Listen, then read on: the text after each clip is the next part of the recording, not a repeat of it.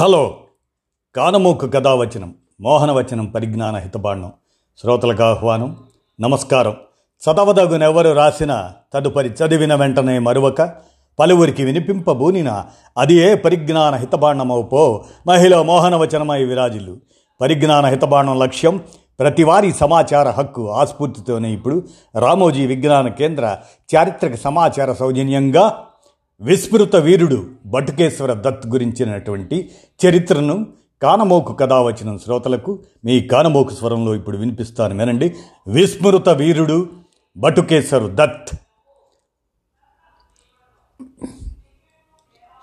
భారత్కు విప్లవ వీరులుగా మనకి తెలిసినటువంటి భగత్ సింగ్. భగత్ సింగ్కు తోడుగా బతుకు పణం అయినటువంటి బటుకేశ్వర దత్ విస్మృత వీరుడు. ఆంగ్లేయ ప్రభుత్వపు శిక్షలు పట్టుబడితే ఏమవుతుందో తెలిసి కూడా చేయని నేరం తలకెత్తుకొని స్నేహితుడికి తోడుగా జైలుకు వెళ్ళడానికి సిద్ధమైన వాడు ఎవరంటారు? వారిని ఏమంటారు? బటుకేశ్వర్ దత్ అనాలి. భారత స్వాతంత్ర పోరాట చరిత్ర పుటల్లో పెద్దగా కనపడకుండా వినపడకుండా పోయిన ఈ పేరుకు భగత్ సింగ్కు విడదయ్యలేని బంధం ఉంది. స్నేహితుడికి తోడుగా వెళ్ళి కాలాపానిలో శిక్ష అనుభవించిన విస్మృత వీరుడు బటుకేశ్వర్ దత్. బటుకేశ్వర్ దత్ ఉరఫ్ మోహన్ ఉరఫ్ దత్తుగా అలనాటి విప్లవ యోధులకు పరిచయం బీకే దత్. ఆంగ్లేయుల అరాచకం బాల్యంలోనే ఆయనపై ప్రభావం చూపింది. పంతొమ్మిది వందల పది నవంబర్ పద్దెనిమిదిన బెంగాల్లోని బుర్ద్వాన్ జిల్లాలో జన్మించిన బటుకేశ్వర్ దత్ చదువు కాన్పూర్లో జరిగింది. బడిలో చదివేటప్పుడు ఓ రోజు ఆంగ్లేయులకు మాత్రమే ప్రత్యేకించిన రోడ్డులో నడిచాడని పదేళ్ళ భారతీయ బాలుడిని బ్రిటిష్ వారు చితకబాదారు. ఆ క్షణమే ఆంగ్లేయులపై దత్తులో ఆగ్రహం మొలకెత్తింది. కాన్పూర్లోనే ఆయనకు Hindustan socialist republicans association HSR ఏతో పరిచయమైంది. చంద్రశేఖర్ ఆజాద్ భగత్ సింగ్ తదితరులతో దోస్తానా కుదిరింది. వారితో కలిసి బాంబుల తయారీ నేర్చుకున్నాడు కూడా. బ్రిటిష్ సర్కార్ ప్రజారక్షణ కార్మిక వివాదాల బిల్లును సెంట్రల్ లెజిస్లేటివ్ అసెంబ్లీలో ప్రవేశపెట్టింది. అయితే అసెంబ్లీలో ఈ బిల్లు ఒక్క ఓటుతో వీగిపోయింది. దీంతో ఆర్డినెన్స్ రూపంలో దొడ్డిదారిని అమల్లోకి తెచ్చింది ఆంగ్లేయ సర్కార్.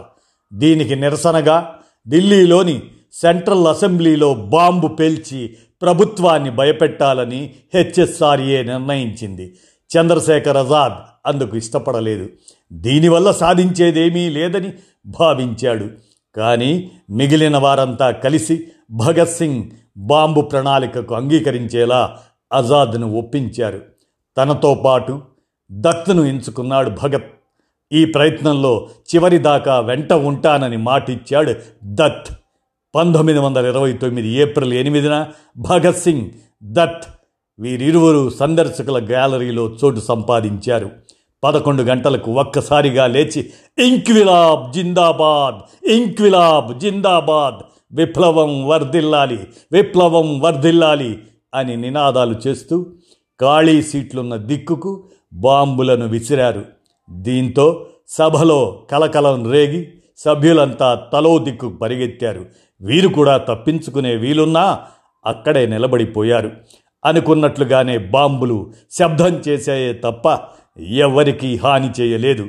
అయినా దాడిని తీవ్రంగా పరిగణించిన ఆంగ్లేయ ప్రభుత్వం భగత్ సింగ్ బటుకేశ్వర దత్తులను అరెస్ట్ చేసి విచారణలో భాగంగా లాహోర్ జైలుకు తరలించింది. అక్కడే వీరిద్దరూ రాజకీయ ఖైదీలకు హక్కులు సౌకర్యాలపై నిరహార దీక్ష చేసి కొన్నింటిని సాధించారు. ఈ కేసుతో పాటు భగత్ సింగ్పై పోలీస్ అధికారి శాండర్స్ను చంపిన లాహోర్ కేసును కూడా విచారించి ఉరిశిక్ష విధించారు. అసెంబ్లీ బాంబు కేసులో బటుకేసర్ దత్తుకు జీవిత ఖైదు విధించి పంతొమ్మిది వందల ఇరవై తొమ్మిది జూన్లో అండమాన్ జైలుకు పంపించారు. బటుకేశ్వర్ దత్ తరపున ఈ కేసులో వాదించిన సమరయోధుడు అసఫ్ ఆలీ అసలు అసెంబ్లీ బాంబు విసరడంలో ఆయన పాత్ర లేదని మిత్రుడికి తోడుగా ఉండటం కోసం నెపం తనపైన వేసుకున్నాడని వెల్లడించారు.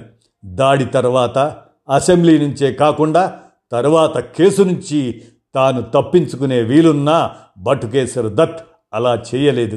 చివరిదాకా తనతో ఉంటానని భగత్కు ఇచ్చిన మాటకు కట్టుబడి యావజ్జీవ శిక్ష అనుభవించారు. పంతొమ్మిది వందల ముప్పై ఎనిమిదిలో భటుకేశ్వర్ దత్ను విడుదల చేశారు. ఆ సమయానికి క్షయవ్యాధి బారిన పడ్డ ఆయన లక్ష్యాన్ని మాత్రం మర్చిపోలేదు.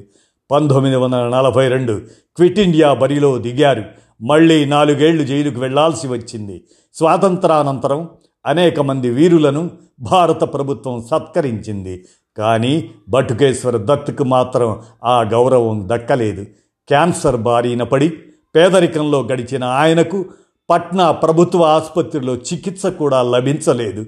పంజాబ్ ప్రభుత్వం వెయ్యి రూపాయలిచ్చి ఢిల్లీలో చికిత్స చేయించేందుకు ముందుకొచ్చింది. పంతొమ్మిది వందల అరవై నాలుగులో ఢిల్లీ తీసుకొచ్చారు. తనను చూడడానికి వచ్చిన పంజాబ్ ముఖ్యమంత్రితో విప్లవకారులు అనగానే చేతుల్లో తుపాకులు పట్టుకున్న వారిగానే చూస్తున్నారు. వారు కలలు గంటున్న సమాజాన్ని మరిచిపోతున్నారు అంటూ ఆవేదన వ్యక్తం చేశారు బటుకేశ్వర్ దత్. ఆప్తమిత్రుడు భగత్ సింగ్ సమాధి వద్దే తనకు అంత్యక్రియలు చేయాలన్నది ఆయన చివరి కోరిక. పంతొమ్మిది వందల అరవై ఐదు జులై ఇరవైన బటుకేశ్వర్ దత్ అనంత వాయువుల్లో కలిసిపోయారు. భారత్ పంజాబ్ సరిహద్దుల్లో భగత్ సింగ్ సుఖ్దేవ్ రాజగురుల అంత్యక్రియలు చేసిన చోటే బటుకేశ్వర్ దత్తుకు కూడా అంత్యక్రియలు చేశారు ఆయన కోరిక మేర. అలా విస్మృత వీరుడు బటుకేశ్వర దత్ గురించినటువంటి చారిత్రక సమాచారాన్ని రామోజీ విజ్ఞాన కేంద్ర చారిత్రక సౌజన్యంతో మీ కానమోకు కథావచన శ్రోతలకు మీ కానమోకు స్వరంలో వినిపించాను. విన్నారుగా? ధన్యవాదాలు.